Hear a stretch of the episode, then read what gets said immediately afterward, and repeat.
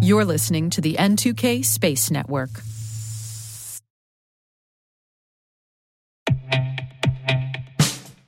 And now, a message from Cyberbit. Mastering cybersecurity is like mastering a sport. You build muscle memory through rigorous practice, then you train as a team to foster cohesion while operating under pressure. Like athletes, cybersecurity professionals thrive on hands on simulation. But traditional courses, certifications, and open source labs won't build you a winning team. You need Cyberbit. Cyberbit offers a hyper realistic simulation environment for your SOC, IR, and C suite to refine your skills, all using the market leading SIMs, EDRs, firewalls, and WAFs they use every day. Cyberbit is offering Cyberwire listeners a free live fire exercise. Sign up your team now at cyberbit.com slash cyberwire.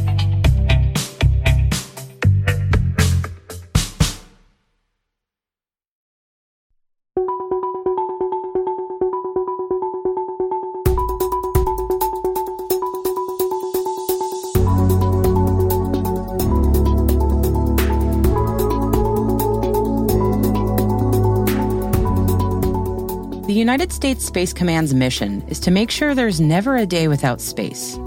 The importance of these space based systems in the daily life for civilian and military use is growing fast. The pace of the evolution of threats to space systems is breakneck. And the nature of those challenges are increasingly technically complex and sometimes physically precarious. There's nothing easy about this. And that's why there's a great deal that the U.S. Space Command is doing to try and meet, if not get ahead of these challenges, all while building relationships with industry partners and, most importantly, training the people who deploy and defend these crucial space systems. To learn more about how the U.S. Space Command is working to meet these challenges head on, I spoke with Master Gunnery Sergeant Scott Stalker, the Command Senior Enlisted Leader for the United States Space Command. Here's our full conversation. Yes, good morning. My name is Scott Stalker, Master Gunnery Sergeant in the United States Marine Corps, and I've been serving in the Marine Corps for 31 years now, and I'm currently the Command Senior Enlisted Leader for United States Space Command. Thank you very much for joining me today, and uh, I really appreciate you taking the time. So let's dive right into it. I have to ask the obligatory first question because I know some of our listeners are going to be asking, and I apologize in advance. Can you please walk us through the difference between Space Force and Space Command? Yes, thank you, Maria, and, and thank you for having me. That is a question that I get often. That is a question that members of this command get often. And quite frankly, it's a question that members of the Space Force get often. And so to clarify, let me start actually in 1986, where we had what we call a DoD Reorganization Act and that was done by members of Congress, uh, also known as the Goldwater-Nichols Act. That, st- that clarified the roles of combatant commands and the roles of services. And so you have combatant commands today, 11 of those. Some of them you may be familiar with Cyber Command, Space Command, Special Operations Command, Central Command, so on and so forth.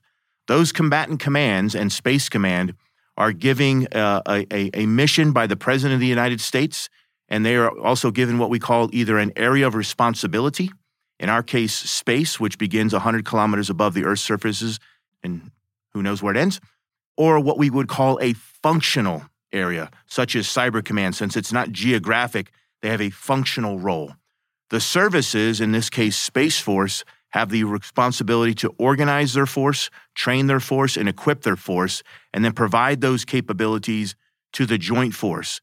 In this case, the Space Force, those service members are just like soldiers, just like Marines or sailors. They are service members and they would be provided to Space Command or other combatant commands within the Joint Force. And so you have you have services that get their folks ready, and then those services are provided. Those service members are provided to combatant commands, and that is the whole way that the, the DoD Reorganization Act was put together. And so my boss, General Dickinson, who is the commander of Space Command, is an Army four star, and he has the authorities that the president and the Secretary of Defense has given him to operate um, and to do his mission in the space AOR. Again, AOR being the area of responsibility 100 kilometers above the sur- Earth's surface.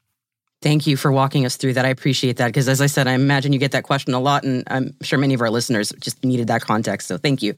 So, speaking of context, um, can you help me understand the challenges facing Space Command, specifically in protecting space assets from cyber threats specifically, and, and maybe the priorities that you have to address those? Yeah, great question again, too. And, and so there's two things I want to touch on here. One is I'm certainly not going to give the adversary uh, an, an understanding of where we have challenges, but what I will say is anyone that operates in space has to has to protect both the space capability, whether that's a satellite or whatever that is in space. We have to we have to protect uh, the ground station and then the link in between. And so all of those three, uh, again, the, the space capability, the ground station, and the link require great cybersecurity, and we have to defend that. We have done an exceptional job here of what we call integrating capabilities through this entirety of integrated deterrence. And so as this command was built, and and we're just a few years old, so we we started on the 29th of August 2019, whereas the Space Force came a few months later on the 20th of December 2019. And so as we built this command, we built this with uh, the understanding of the importance of cybersecurity. And so Cyber Command um, has provided us what we call a, a cyber operations integrated planning element. Those are people here that have the authorities of Cyber Command working in Space Command and getting after our challenges. We have a joint cyber center as well. And those are cyber professionals making sure that we're securing uh, our critical infrastructure. We also have components. And so, for example, the Marine Corps and the Navy have what they call MARFOR space or Navy space. The interesting thing on those two organizations is they're dual hatted, where they are they provide capabilities to both Space Command and Cyber Command as MARFOR Cyber and Fleet Cyber. And so we have all of that built in to the command, um, and and and all of that is is goodness. And and then the Space Force, when they stood up, they created what they call deltas, and those are commands run by colonels, 06 level commanders. They have a Delta 6, which gets after our critical space infrastructure and they provide cybersecurity there. So all of that integrated. And then really what's exceptional is the fact that we have a commercial integration cell. We have partners and allies, and that's where we have uh, a great strength that our competitors don't necessarily have is we have allies working in our building, working collectively together to make sure that we have integrated deterrence and, and able to do global operations, and then the commercial integration cell. So all of that combined is is really baked into from the beginning, and it's not where it was in many years, uh, many years ago, where sometimes cyber was an afterthought. We've started mm-hmm. understanding the critical needs of cyber and the integration between Cyber Command and Space Command. And so it's baked in from the start. And it really, again, three years old. We're, we're continuing to mature this out um, and understand our challenges. And, and we exercise this too. And I think the goodness of exercising is, is not so much just the exercise, is it's when we're done, we assess ourselves and say, hey, how can we improve? I hope that answers your question. Certainly does. And there's a lot of really inter- interesting information in there. So I want to first, I, I imagine with the dual expertise of both cyber and space, as you mentioned, that would also help address not just the nature of the evolving threat, but also the pace, correct? Absolutely. And, and so that gets to uh, why we do these exercises. That's why um, I focus a lot on the development of our people because we have to understand we've got to be ready. And, and, and the beautiful thing of, of this command is we're hyper focused on our warfighting readiness, um, making sure that if the president or the secretary of defense calls on us or, or the joint force, we can provide those capabilities at a moment's notice. We hope that doesn't happen. We certainly want to deter aggression and make sure that there isn't a conflict. But because of the pace of, of both cyber and space, we don't have time to, to you know, take time off and, and get ready. We have to be ready. I understand that. And, and speaking of personnel development, um, so I, I, know that this is an area that's uh, particularly close to your heart. So can you walk me through how your, the Space Command is evolving its approach to training, especially perhaps in regards to enlisted troops? Absolutely. Um, it, yes, it is a passion of mine, but it's not a passion of mine just because I woke up one day and said, "Hey, this is a good idea." It was given to me by the commander, and and so that's the goodness of this. Is General Dickinson, the commander here, has, has empowered me to do this. He's directed me to do this. We, we are focused as a command on deterring aggression, on defeating our enemies, on delivering capabilities to the joint force, and, and defending this nation. And I call those our four Ds. Those four Ds are quintessential, those are, are requirements that we've got to do every single day. But in order to do those four Ds, we've got to do what I call the 50, and that is development. And development has to be by design. It can't be you know, a check in the box, an annual one hour presentation. And so, by design, from the get go, when I got here, I really set out on a mission to make sure that we are talking at the Army Sergeant Major's Academy, we are talking at the Marine Corps University, Air University, the Joint Special Operation University, all of those critical professional military education universities that develop the joint force. I'm there. I'm actually leaving again next week to do some more of this. And then within our own headquarters, making sure that individuals that come in, whether they work administrative jobs, logistics jobs, or space operations, they are developed too. They fully understand the threat. And, and the, and the reason they've got to understand a threat is that's context, right? So Simon Sinek says start with why. That gives them their why. That they understand why they do what they do. We we saw in 2014 when Russia illegally annexed Crimea. We saw on the 15th of November when Russia uh, shot down one of their own satellite using a, their own missile and shot down one of their own satellites, left thousands of pieces of debris up there. We saw on the 24th of February, just a few months later uh, in 2022, when they illegally invaded Ukraine and continue to execute their war of choice. We saw all of that happen. And so making sure my folks, the people here, not and, and it's not just enlisted, but it's it's one of my focus areas, fully understand that the threat is real, that we have adversaries, both China and Russia, that have conducted destructive tests in space and left thousands of pieces of debris up there. This is real. And the other piece of this, too, and I want to uh, emphasize this, Maria, is space is not new. And, and what I mean by that is we space has been providing capabilities to combat operations since Vietnam, where we ha- we actually had uh, satellites providing satcom um, and and not satcom so to speak, but but communications and uh, making sure that we understood the weather. And, and that was, you know, early on in this, and it's matured now to where we can execute satellite communications globally. We can have intelligence, surveillance, and reconnaissance globally. We can do precision guided munitions globally, and you saw that in Desert Storm, um, where we called smart bombs, if you will, um, and certainly use GPS um, and, and, and that sort of thing. So it, it's real, and that's why developing our people is a focus area of mine.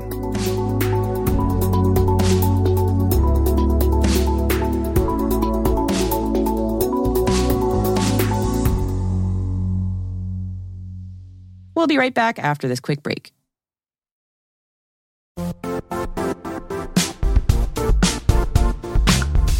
The IT world used to be simpler. You only had to secure and manage environments that you controlled. Then came new technologies and new ways to work. Now, employees, apps, and networks are everywhere. This means poor visibility, security gaps, and added risk. That's why Cloudflare created the first ever connectivity cloud Visit cloudflare.com to protect your business everywhere you do business.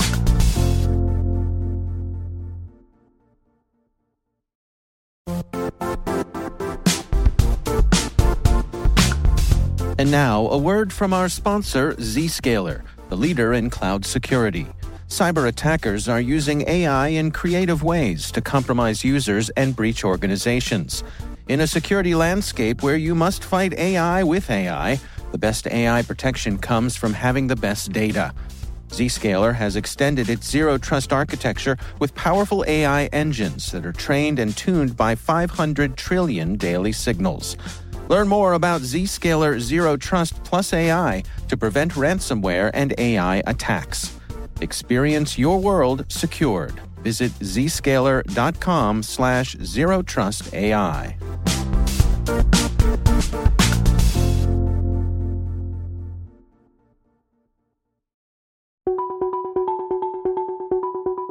And you also mentioned earlier about industry partnership.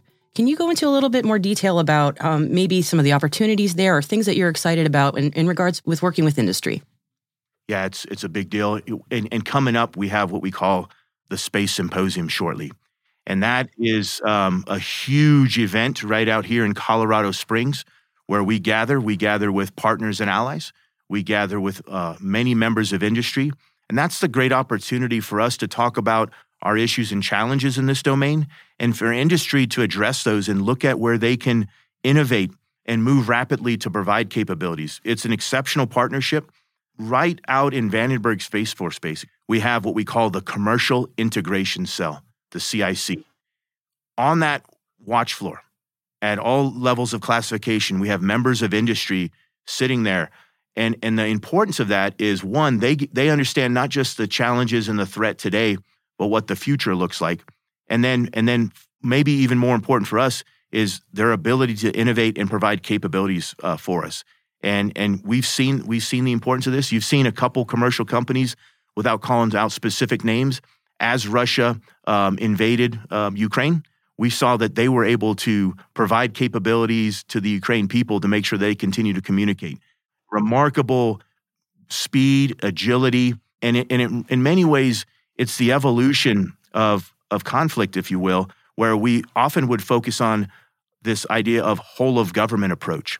And, and in space, at least, it's, it's expanded past that. It's more of a whole of society approach where we have certainly the government, but we have partners and allies that are outside of the government. We have industry, we have academia, all collectively working together to make sure that we can ensure that there's never a day without space so that when you want to use your cell phone, when you want to watch the game on TV, when you want to make an ATM transaction, or when you need to navigate or fly in an airplane, all of those capabilities that we take for granted will continue to work. And that is because of the great people that we have in the commercial integration cell and our relationships with them, which are critical so staying on that thread for a moment so when i say industry i, I mean cybersecurity as well as the, the space industry so I'm, I'm using it a little broadly here but thinking of those two sort of segments of industry what would you say that they could do to to maybe better support space command well, you know, I think we're we've got a great relationship. What what we have to do is continue to understand that this isn't stagnant. We have to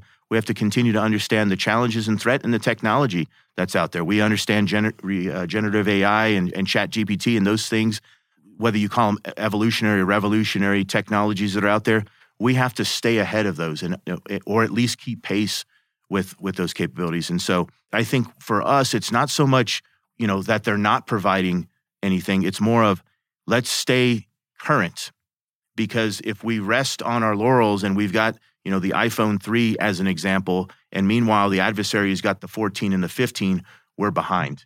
And and and that's that's really where it is. And so this is this is both a technological challenge and a talent challenge. We've got to make sure we continue to to invest in the right talent to develop that talent and then from a technology perspective make sure that the commercial sector and then within the department that we continue to innovate rapidly and as rapidly as we can. So it's not it's not me pointing the finger and saying they're not doing something. It's saying we just have to continue to challenge ourselves to look in the mirror and saying, are we doing the best that we can um, and innovate as fast as we can. Switching to government agencies. So, how is Space Command uh, collaborating with with different government agencies? Great question. Let me let me use uh, NASA as a great example.